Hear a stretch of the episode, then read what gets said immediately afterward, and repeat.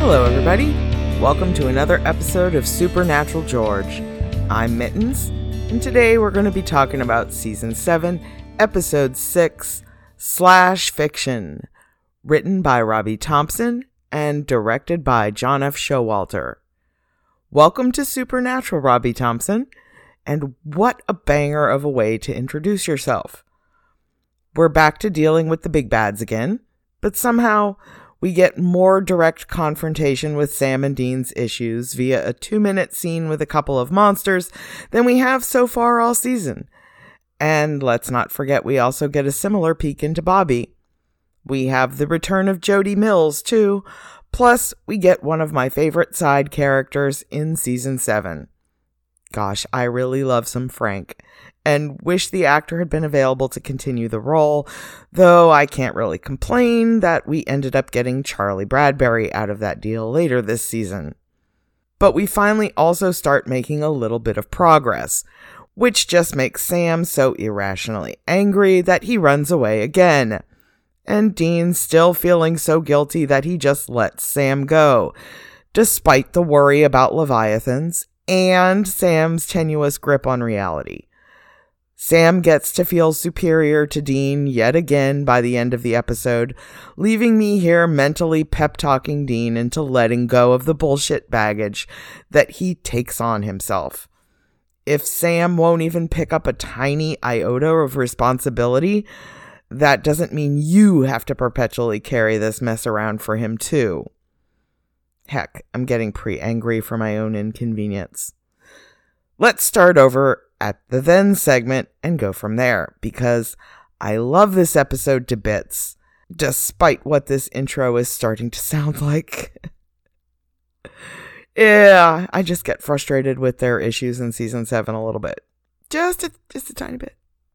Anyway, we get a little refresher starting with Bobby answering the call from Jody about her doctor being a monster and to get to Sioux Falls General Bobby fighting with the Dr. Leviathan, and then describing the Leviathans for us like shapeshifters who are a lot more into eaten folk. And we get visuals on a couple of them. Genuinely horrible, just all mouth and teeth. But also the reminder that nothing can kill them as far as they know yet. They even dropped a car on one, and he survived that just fine though I would like to argue that they have not tried the wood chipper yet, but maybe that wouldn't do anything either. We're then reminded of the Leviathan that Sam and Dean encountered at the end of last week's episode that was conveniently incapacitated temporarily by a witch. James Marsters the witch. And then from the very end of last week's episode, Sam being pissed off at Dean for not unburdening his guilt and whatever he's not talking about with Sam. And then a flashback to Dean stabbing Amy and Sam asking if they're good, right? And then Dean sort of going, yeah, right? Because he feels extreme guilt. Which brings us to now. At the first bank of Jericho, a name you may recognize from the pilot episode of Supernatural. It was the name of the town where they encountered the woman in white. Sam and Dean supposedly walk into a bank.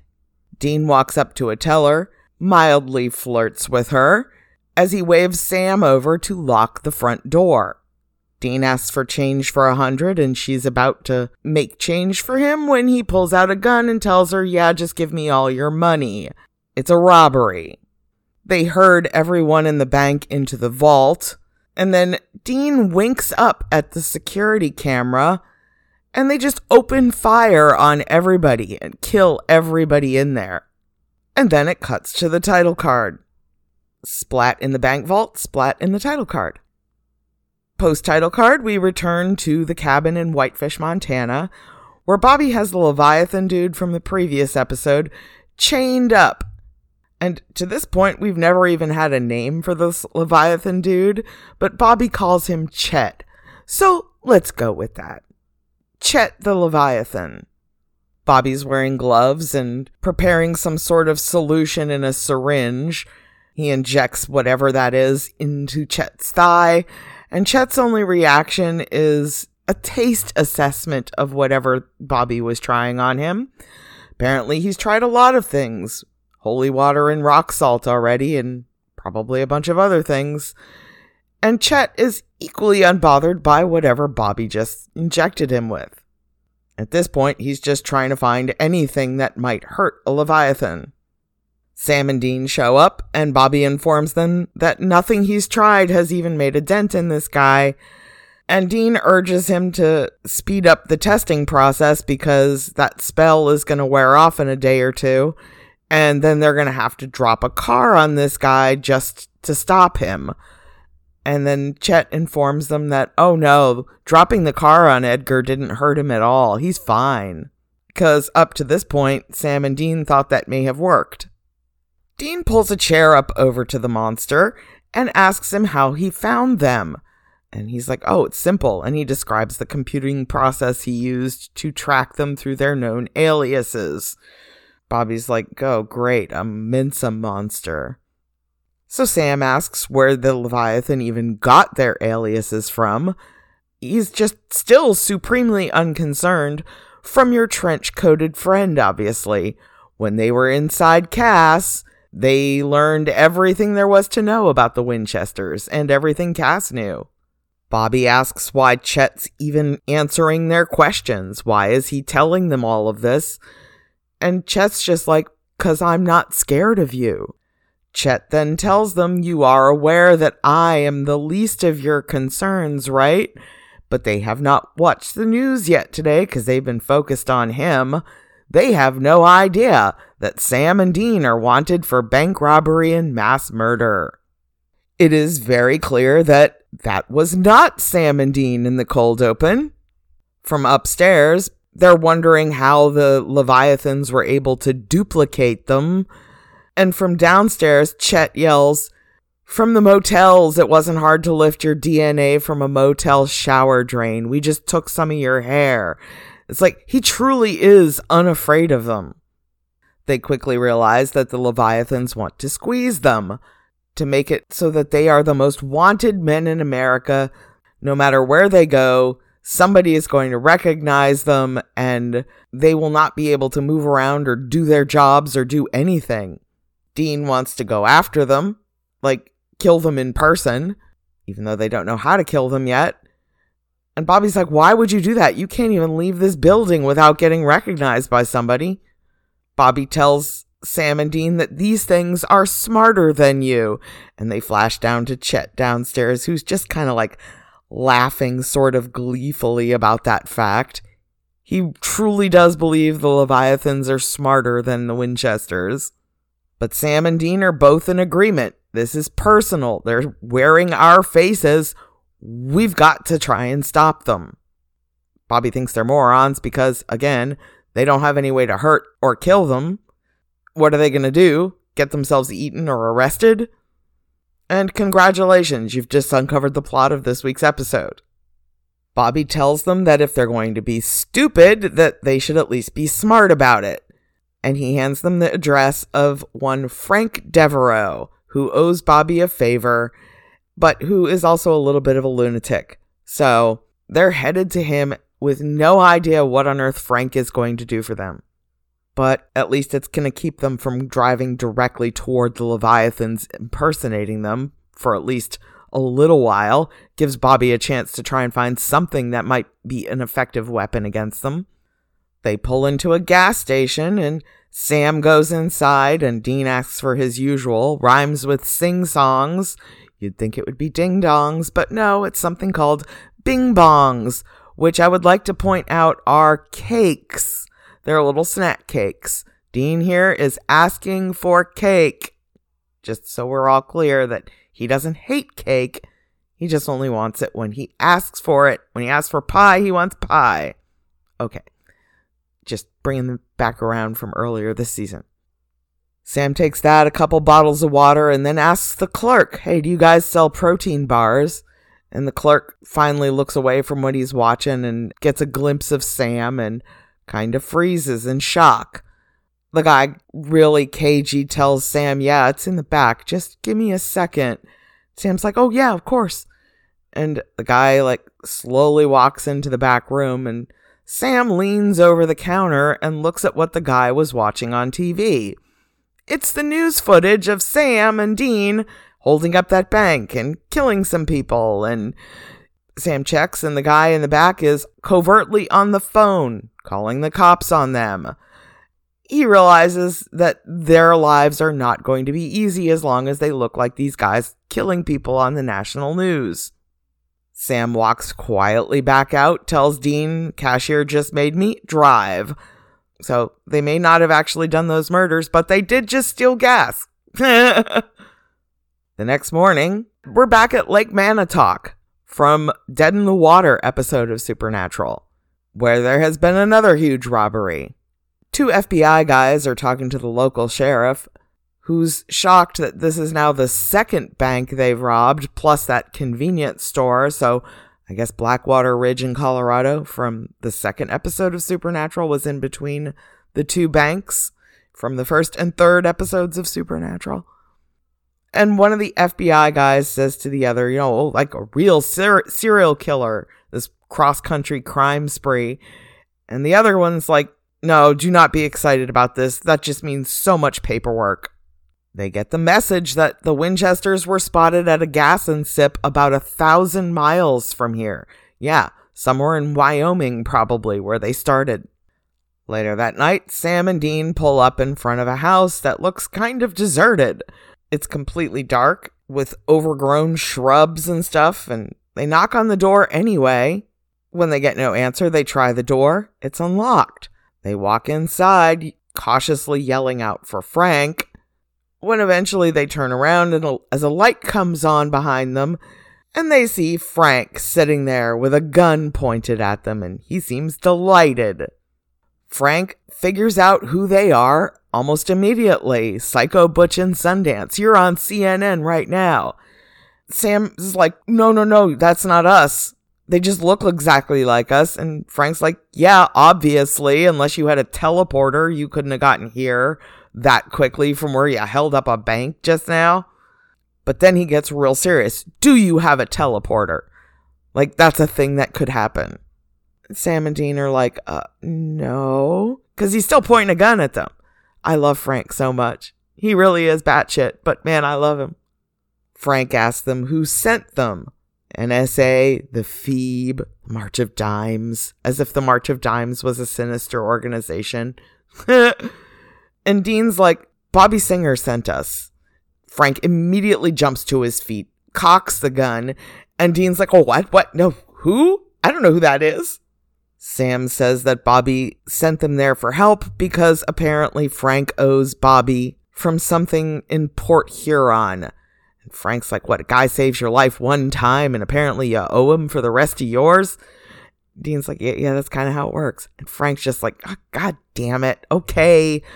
And agrees to help them. And just starts shredding their ID and their credit cards. And they don't really understand what this guy is doing yet, but he's just destroying the rest of their identities, basically. Not that their fake credit cards and IDs were actual identities, but you know, they were ones they'd picked themselves.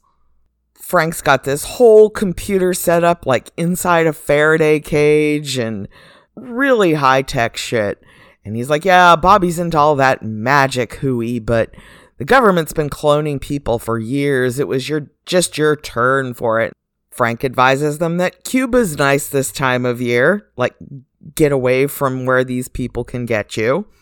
And Dean's like, "Oh no, we're not hiding." Frank just laughs at him. He's like, "Is he always this stupid?" It's like, "Well, Frank, if somebody was impersonating you out in public, wouldn't you feel personally responsible for trying to get back at them? Maybe?" Frank tells them that he'll help them get off grid but stay on the board, in Dean's terms, wiping all of their previous fake identities. No more rock aliases. From now on, you're John and Tom Smith. And he chucks them each a brand new cell phone. Tells them to change the number on a frequent basis use cash only, no more credit cards because they can be tracked. Even your fake identity cards can. and to stay out of view of any of the 200 million cameras that the government has access to. Dean expresses surprise at that number of cameras, and it's kind of funny that he does because how many times in the history of this series have they used surveillance cameras in order to track a monster? It's like, dudes, you guys do it to monsters and other people. Why would you think that they couldn't just do the same to you? Hmm.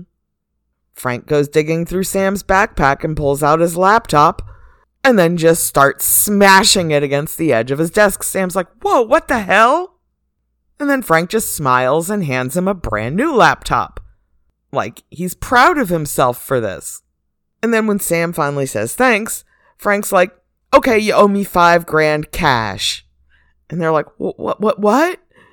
Frank then just pushes them both up against a wall and takes their pictures to make new ID, Mr. and Mr. Smith. From their little impromptu photo shoot, we cut back to Bobby in the basement at the cabin, getting totally frustrated and just shooting the Leviathan, who hoots and hollers and tells Bobby to do it again, do it again. Apparently, nothing is working on this guy. They taunt each other back and forth a bit, and he finally says, How long do you think these chains are going to hold once that spell wears off, huh? Tick tock, old man. They're running out of time. But Chet won't shut up. He just taunts Bobby, I'm going to enjoy eating you, and then I'm going to eat everyone you've ever said hello to. Finally, Bobby just gets fed up with hearing the guy's voice, grabs a machete, and just chops his head off. And finally at least get some blessed silence. Back at Frank's the next day, well, the sun has risen again, he hands them a map with all the locations of their doppelganger's crime spree marked off on it. And he's like, I can't find a pattern. And Sam's like, What? Does it seem random? And Frank's like, There is no such thing as a random series of robbery homicides by your evil twins. Sam gives Frank a genuine thanks, and he's like, For what? Sending you to your death? Your doppelgangers want to put you in the line of fire. They're getting themselves caught on camera deliberately, not just to bait you, but to bait law enforcement against you. Frank then tells them if you want to be dumb and you're still going to go out there and not lay low like any normal person should, at least have the common sense to ditch your car because your twins are using one that looks exactly like yours. Dean looks shocked and horrified that he's going to have to let his car go, even just for a little while. We know by the end of this episode it's in a barn under a tarp and they're driving a piece of shit mobile. But there is a good reason for it. In season 7, the Impala gets a complete engine rebuild she gets beefed up and a couple months worth of TLC care and attention. And honestly, good for baby. She's having a spa couple of months here. Meanwhile, back at the cabin, Bobby took Chet's headlessness as a chance to run out to the store. He comes back with a paper bag full of groceries, and then somebody knocks on his door. He pulls a gun, goes to answer it, and it's Jody. Bobby's shocked to see her. He asks her how she found him. She's like, I'm a cop, Bobby. How do you think? And then she holds up a bag and a six pack of beer and it's like, Are you going to invite me in? Bobby warns her that she may not want to come in because he's got one of the monsters downstairs. And she's just like, Well, then I won't go downstairs. And honestly, it's stuff like this that makes you love Jody. Jody said she tracked Bobby down to thank him for saving her life back at the hospital. She asks him how he's doing, and he's like, Fine, every day's a gift. And she looks at him dead eyed, like, Your house just burned down. How can you possibly be fine?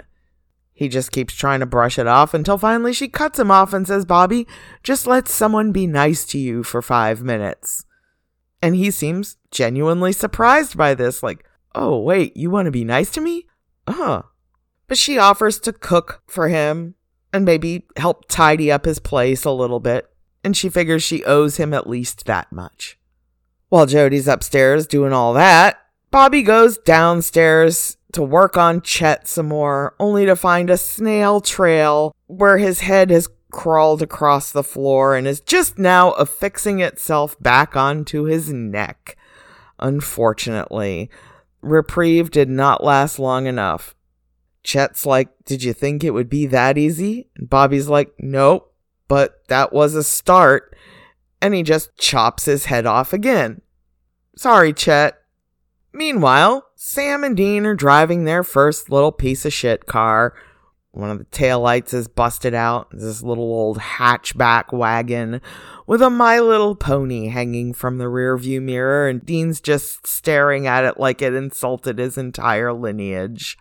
He finally pulls out his knife and cuts it down and throws it in the back seat, and Sam looks at him like, What the hell, man? That's an aggressive response while you're driving the car just because there's a little toy hanging from the rear view.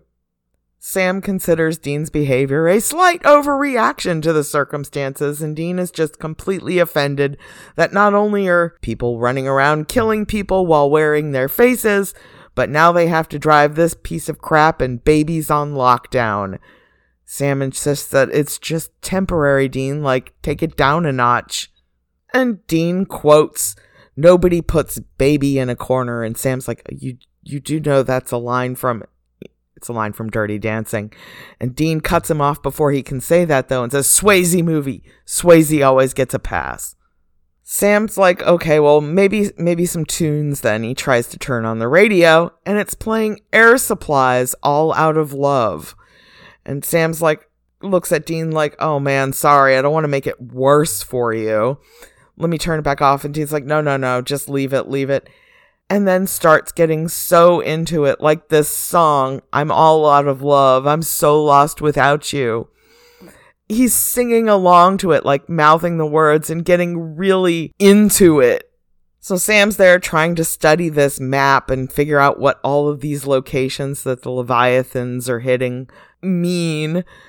And he's just slowly looking over at Dean, just passionately lip syncing along to this song. Like, who the hell even is this and what have they done with my brother kind of look. Dean catches him staring and looks slightly uncomfortable that he got caught out in that moment, but he still can't resist himself. He looks like almost out the side window and just continues singing quietly to himself until Sam finally has had enough and just turns off the radio. But he has put it together. The locations are in order the first cases they worked after Sam left Stanford. Dean's like, What? So do they want us to find them? And Sam's like, Well, maybe. And he says the next case is in St. Louis. But if we actually go back to season one, that's not true. The next case that they work after Lake Manitoc is in Pennsylvania with Specky the Wonder Demon on the airplane. And then Ohio and Indiana for Bloody Mary. Then St. Louis where they go to help Sam's friend from college in Skin. And Dean gets shapeshifterized, which honestly is appropriate considering what's happening to them in this episode. But I always wondered if they just intentionally skipped those other two episodes worth of supernatural locations on purpose just to get to St. Louis and then Ankeny, Iowa, which was Hookman. But Dean is really excited about the prospect of going to St. Louis, not for any connections to that past case, but because of a diner that made the best burgers, because he deserves something good in his life right now. We then cut to Dean eating a burger, except we all know it's not actually Dean, it's Leviathan Dean eating a burger. At that diner, Dean is drooling about in the car. Leviathan Dean is complaining to Leviathan Sam while sitting in front of a rack filled with pies. Oh, real Dean would be loving that. But he says he has one of these almost every day, and in his heart, he believes it's almost as good as sex. And he's judging Dean hard for this thought. But the Leviathan proclaims the burger disgusting and throws it down on the plate. You know, because Leviathans prefer eating people. Leviathan Sam pushes his plate away, big old salad, and complains that it's just dead plants with creamy goo and describes it as like eating self righteousness. And isn't that how we've talked about Sam and his dietary restrictions he imposes on himself since the beginning of the series is this whole purity push? But they're trying to compare which is worse. And the Leviathan wearing Dean says, I honestly can't stand the guy. Talk about a hero complex. He doesn't have relationships, he has applications for sainthood. And he does not appreciate Dean's sense of humor. Dean thinks he's hilarious, but this guy does not think Dean is hilarious at all. Sam counters, who has two thumbs and a full blown bats in the belfry, points both thumbs at himself. It's like Satan vision in here 24 7. So now we've got insight into Sam. He really is hallucinating the devil constantly no matter what he's trying to tell Dean and put up this whole front to Dean. That's something to be really concerned about, and Dean kind of low key knows it, and that's why he's trying to keep everything he can from Sam. He does not trust him. And then he gets reflective and says, You know, I had a brother with this many issues once. I ate him. And Dean's like, Yeah, good for you. But the Sam Leviathan can't even figure out why Sam and Dean are even on their boss's radar. And the boss says they've got to go, so we're just doing our jobs. Sam asks Dean if he wants to trade because he'll, quote, take chuckles over schizo. And Dean looks him up and down's like, nah, I like this one's hair better. You can stay in the big one. Sam then replies, okay, then let's turn up the heat. The sooner I can get out of this and into something more stable, the better. So even the Leviathan has completely judged Sam as being unsuitable for life here, which is saying a lot from a Leviathan's point of view, and an awful lot about how much Sam is hiding about his current mental state. They're about to pull their guns out of their jackets when Dean's like, hang on, turns to a kid sitting across the diner tells him to fire up the camera on that thing, pointing to the phone sitting on the table. The kid just laughs at him, like, Yeah, no, I don't think so, pal. And then Dean points a gun at him and is like, Yeah, point it over here. And the kid's like, Oh shit, okay. And turns the phone camera on. Only once the kid is recording do they start their whole robbery shtick. Dean walks up on the bar and Sam just, they just pull out their guns and one of the background characters in this scene is S.E. Hinton, the author of The Outsiders, who has a long standing relationship with this show for some reason. And there she is, just sitting there. She was visiting set that day. They let her be an extra just as a diner patron. And she gets blown away in their universe, S.E. Hinton is dead because she got she got offed by leviathans in a diner. So, if that warms your heart just a little bit, then I understand. But while Sam and Dean's doppelgangers are shooting up the diner that Dean's longing for, they're still driving on the phone with Bobby, who informs them that lopping their heads off doesn't kill them, but it slows them down for a little bit. Bobby's like, I don't want you walking right up to them either, at least not until I've got something you can shoot at them. As they're about to hang up with Bobby, Jody calls out, Hey, you take mayo, right, Bobby? She's making them sandwiches. Dean's like, Wait a second, you got a chick there? They try to tease Bobby about it, and he's like, Shut up. Then he asks them where they're headed to next. They inform him St. Louis. Bobby's like, Too late. They already shot up a diner in St. Louis. And Dean's like, Connor's Diner?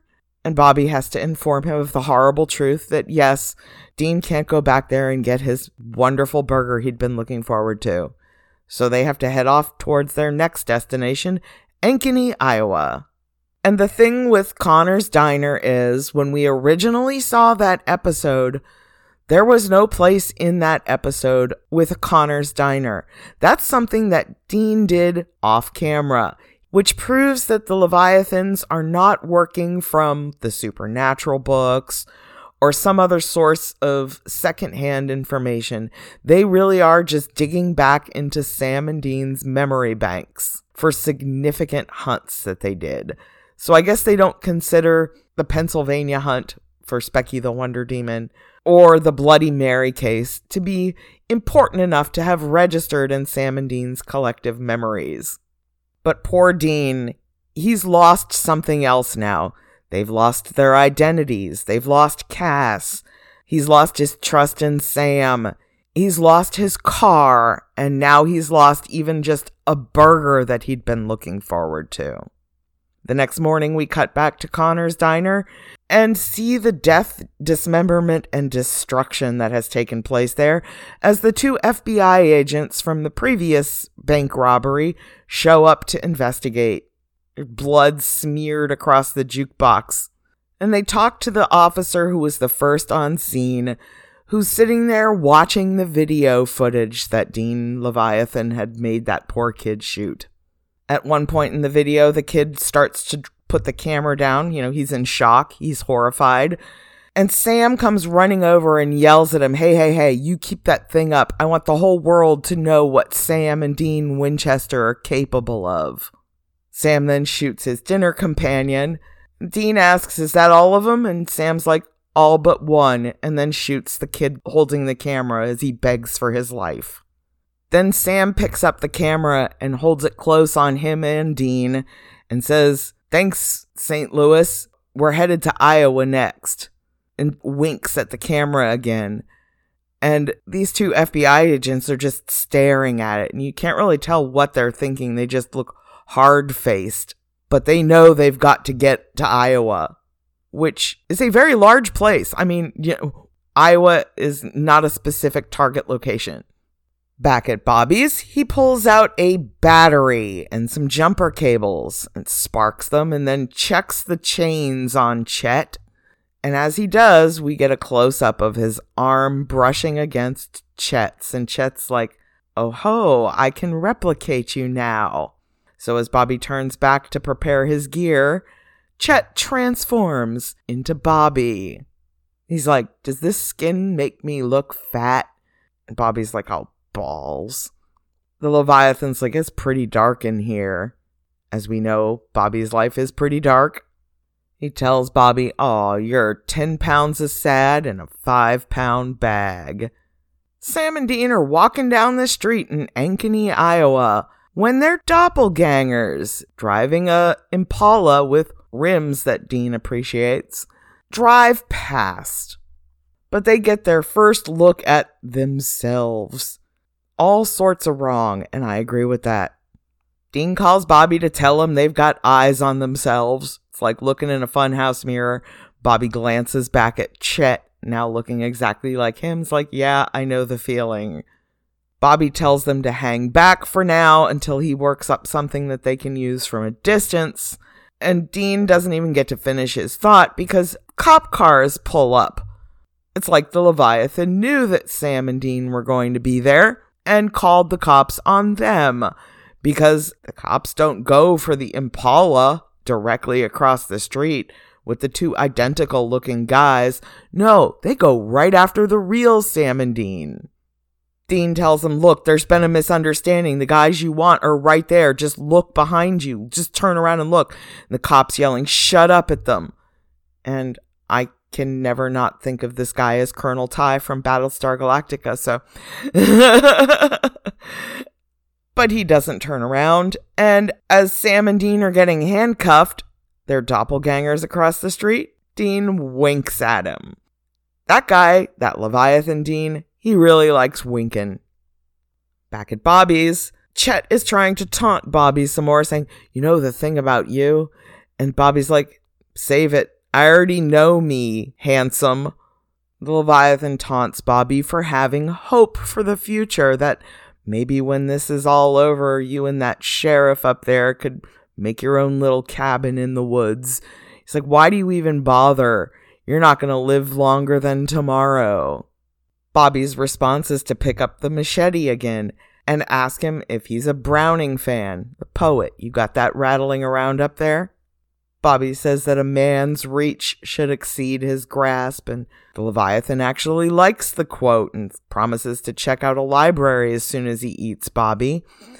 Bobby takes a backswing like he's about to chop his head off again, when something drips down from the ceiling, lands on the Leviathan's arm, and starts burning him.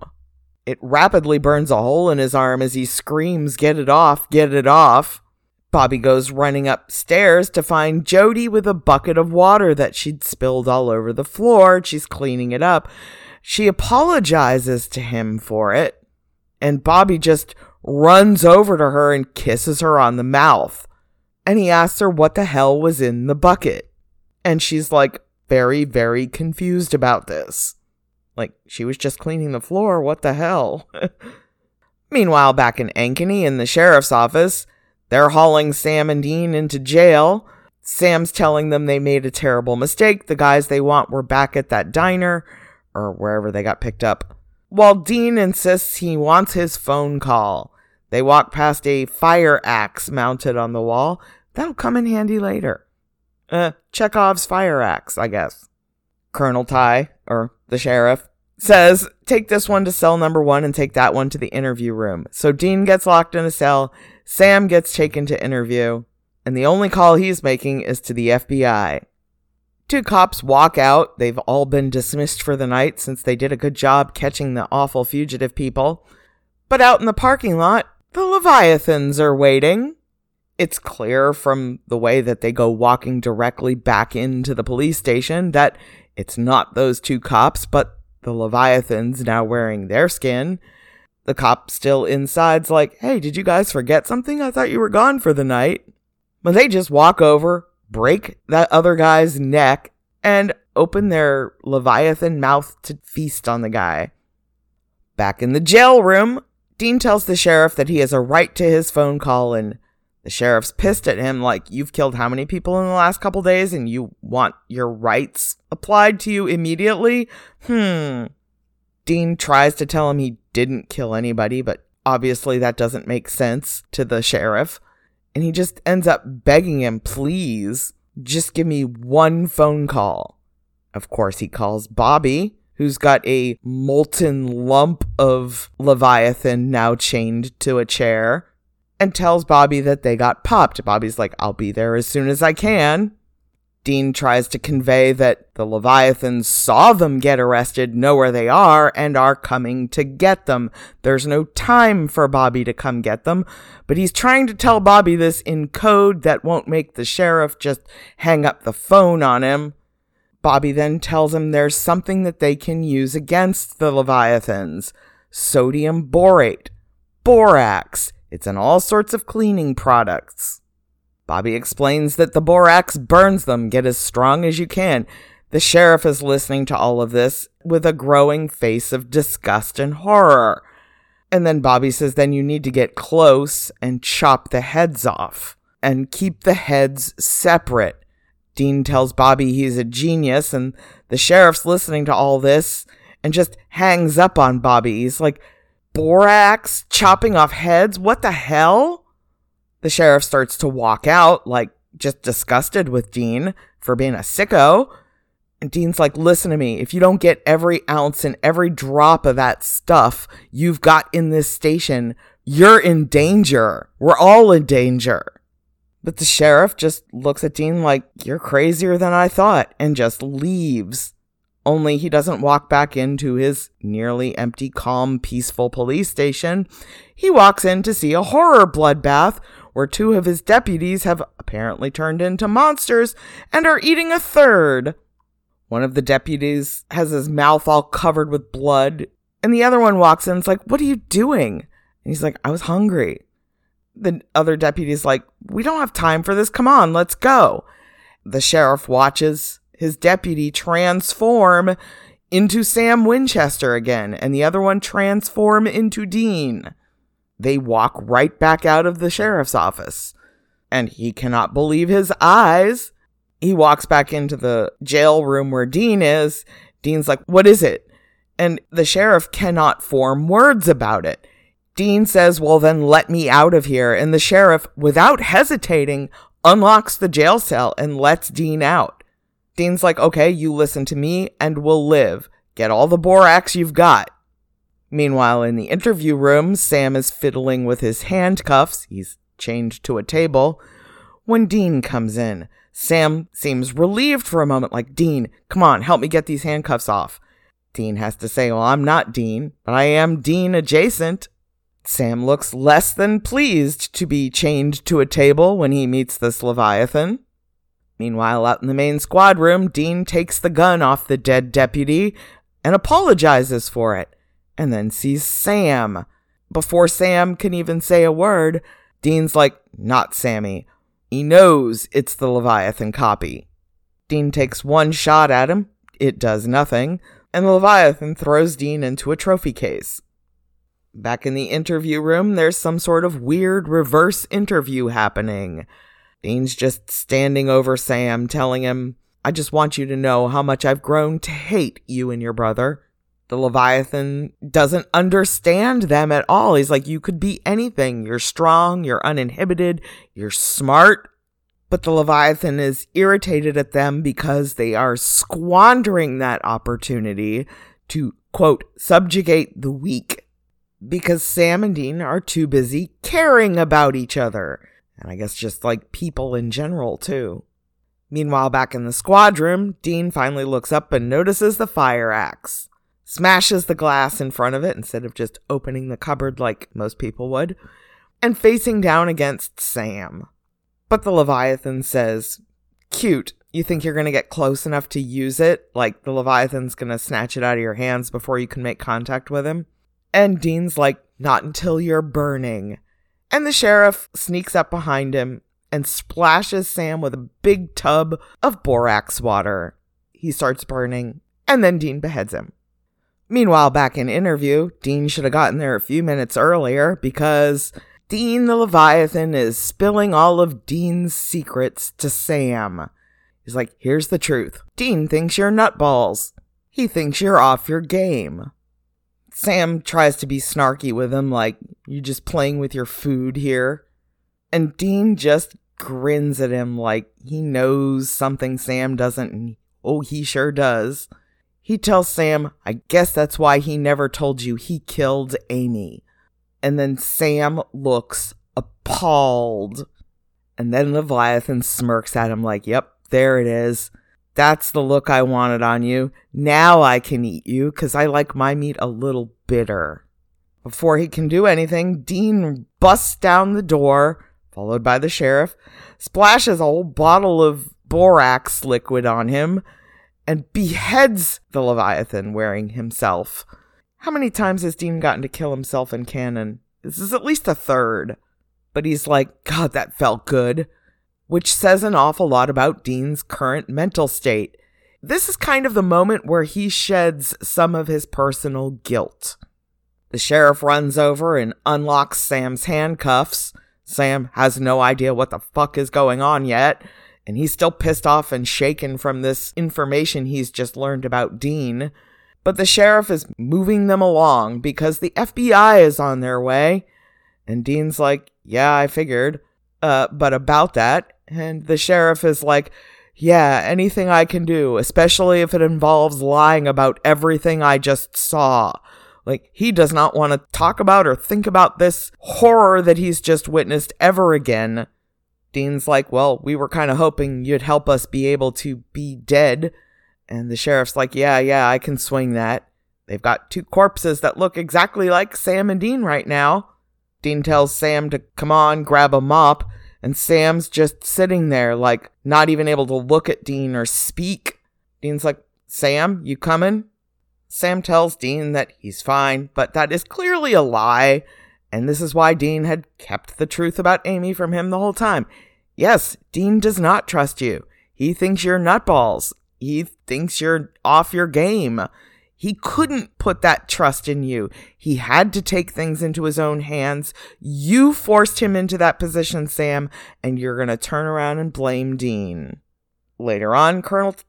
I keep calling him Colonel Tigh. God damn. It's not Colonel Tigh. This is not Battlestar Galactica. I'm sorry. It's an excellent series. Highly recommend. Anyway, this is the sheriff in Ankeny, Iowa. Supernatural.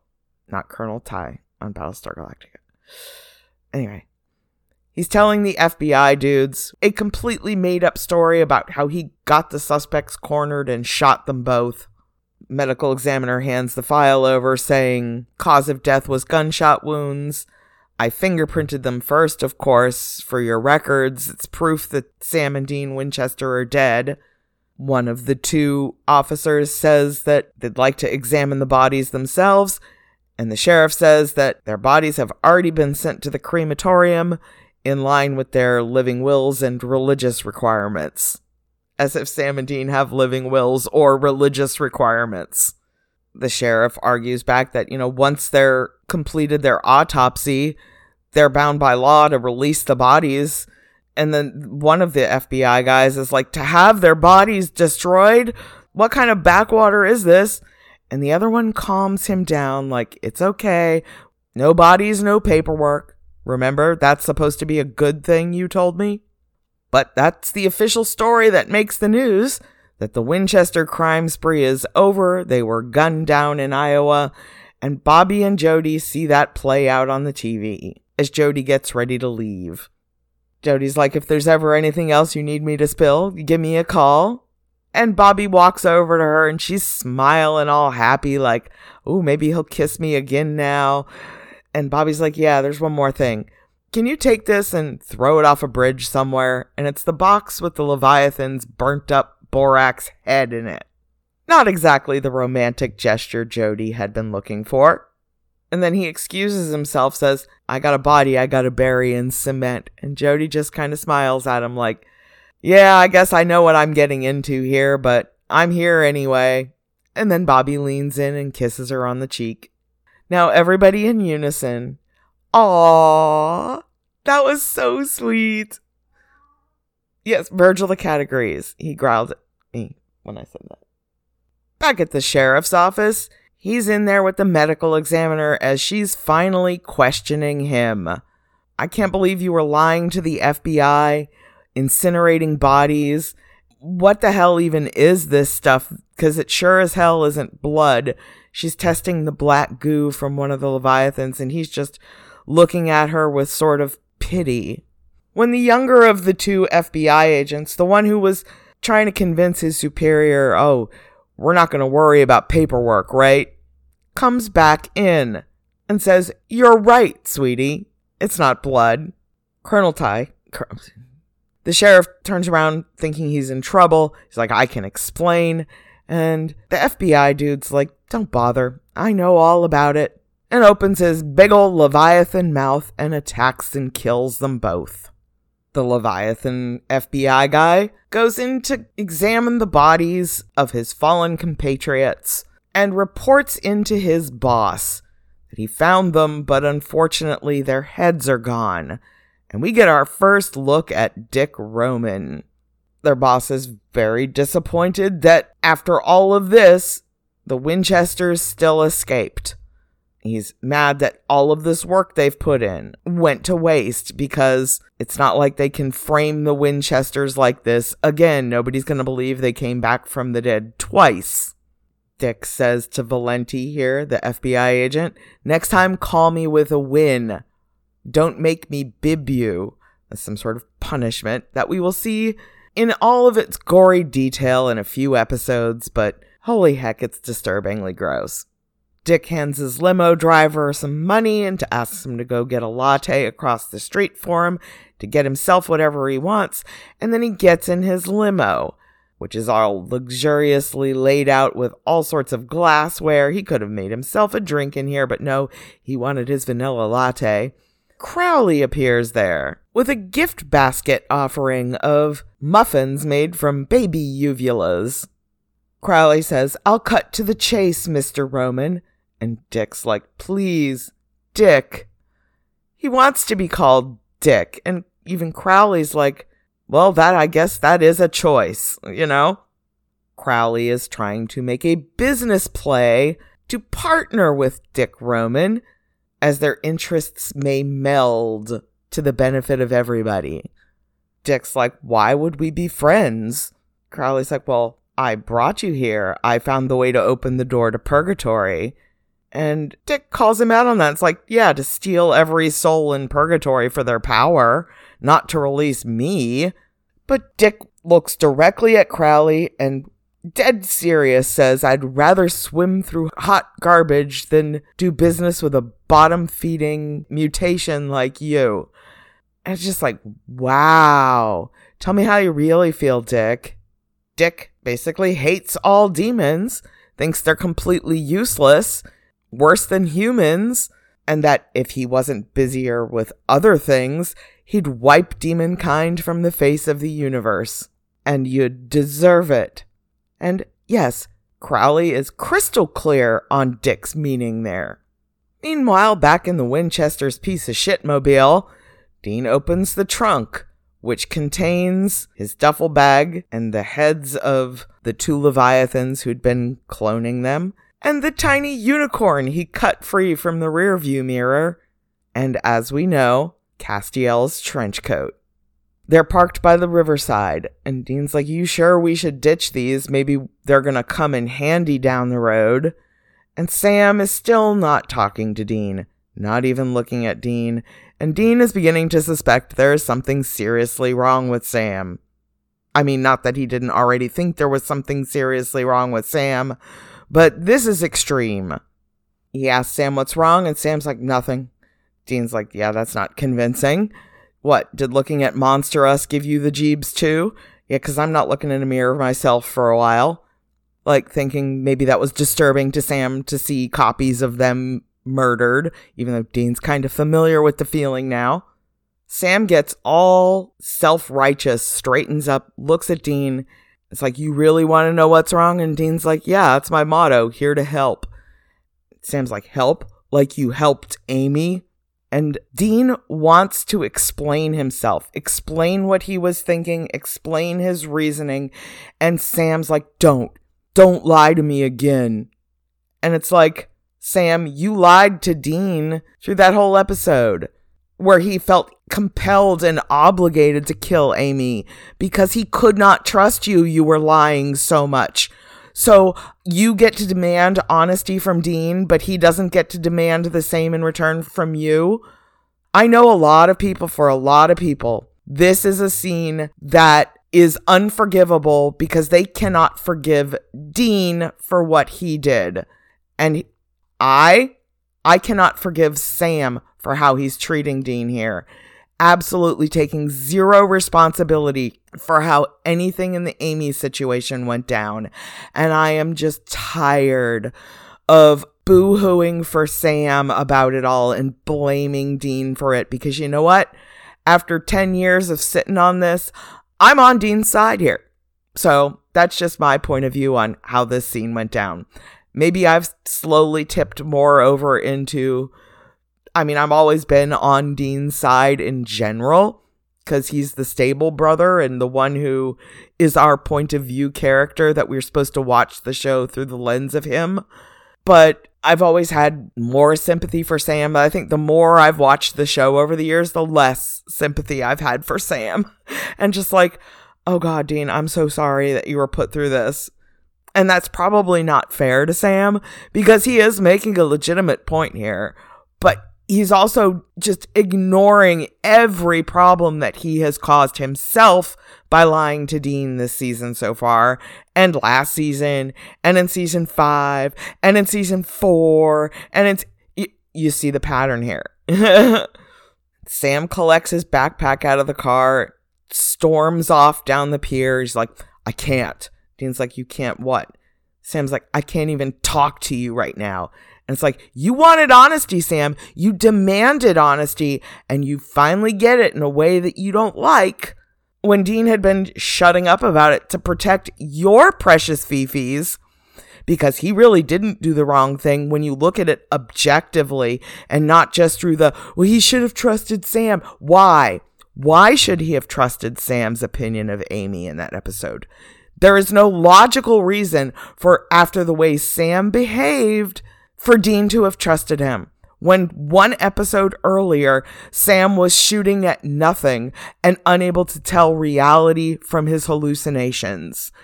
It's just, why should Sam suddenly be seen as perfectly upstanding citizen with all rational faculties included when one episode earlier he nearly shot Dean? I'm just, why does anybody expect Dean to just forget all of that and pretend that Sam is perfectly sane and stable? Because he wasn't. And we saw Sam throughout that episode, but Dean didn't, not because he wasn't trying to, but because Sam specifically and deliberately cut him off, withheld all of the information about what he was doing. Yes, trying to protect his friend, but deliberately lying to Dean in order to do so. So, no, Sam is wildly unjustified, not to mention that they almost just got killed by leviathans. They've only now just learned how to defend themselves against them in a very small way. And Sam goes storming off as if it's just another Tuesday. And as if he's not on the verge of maybe falling back into his hallucinations again, as if everything's mentally fine with him, when just earlier this episode, the Leviathan possessing his form was saying it's like full on Satan vision 24 7 up in here. Like, how is this guy even wearing a jacket with detachable sleeves? It's surprising to him that Sam can even walk upright at this point based on how crazy it is inside his head.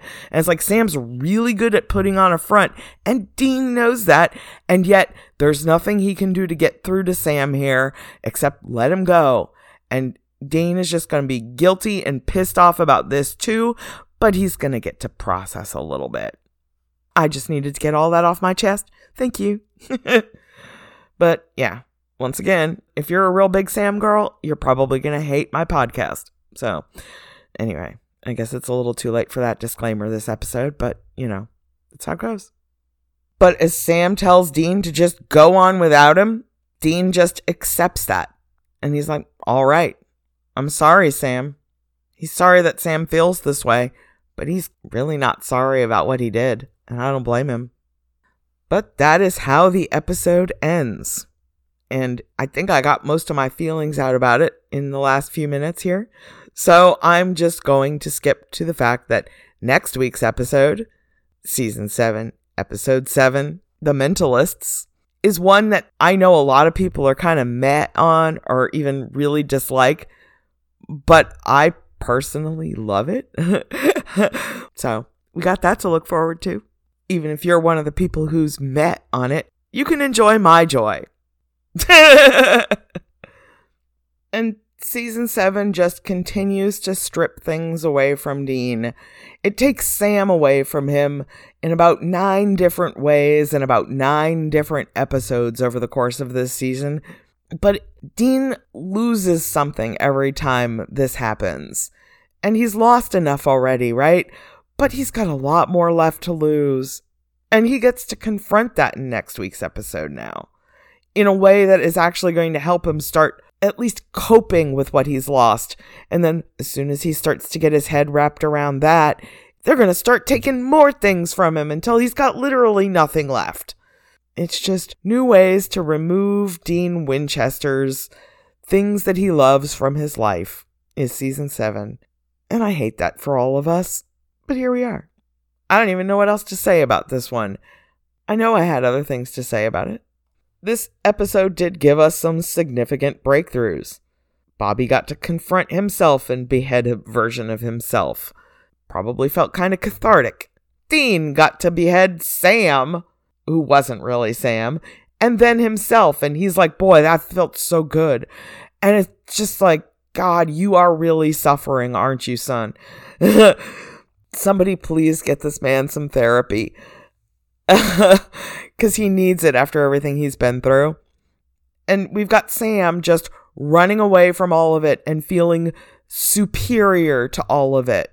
Like, I would never betray you, Dean, like this even though they're in this situation because he literally did.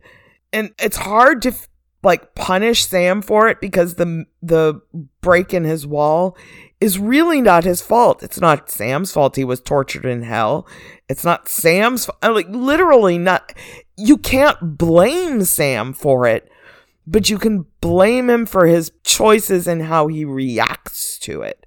Just like any psychiatric disorder and speaking as somebody with a psychi- psychiatric disorder who has had to account for this in my own personal life. Your reactions to your mental illness are one thing. Your behavior to other people in the world based on those reactions is another thing. One of them is in your control, the other is not. And Sam is just choosing not to use his agency and control over his own behavior and reactions. And it pisses me off. Probably more than it does most people. because when you've been through like 30 years of therapy to bring these parts of yourself to a point where you can be like a normal, rational human being in society, to see a, a character get not only off the hook for behavior like this, but then praise for it and having the person who's trying to take care of him and hold him together get punished for it and told he's evil and horrible for what he did. And it's just like he was trying to protect Sam and Sam is doing zero of the work of carrying this baggage. It's kind of like a slap in the face to Dean that Sam's like, "Oh, I laid all my baggage aside. I don't, I just don't feel guilt." You know, like okay, because I'm carrying it for you, dumbass. Like get a clue, Sam. or at least help him carry the burden. And that doesn't mean force him to talk about things that he doesn't want to talk to you about. That means actually taking responsibility for your role in all this shit and not just shrugging it off because you just don't feel bad about it. Because Dean clearly does. Anyway, until next week when I get to have my moment of Dean catharsis, you can find me on Tumblr at Mittensmorgel or at SPN George. You can find me on Discord and Blue Sky as Mittensmorgel, or you can email me at mittensmorgel at gmail.com and I look forward to talking to everybody again real soon. Mr. Mittens is getting ready to go to work, and his alarm clock literally went off right as I came to the end of my last little rant. So hopefully I haven't kept him awake yelling, but um, he's getting up now, so I should probably stop recording and let the man get his coffee in peace. Anyway, have a good one, everyone.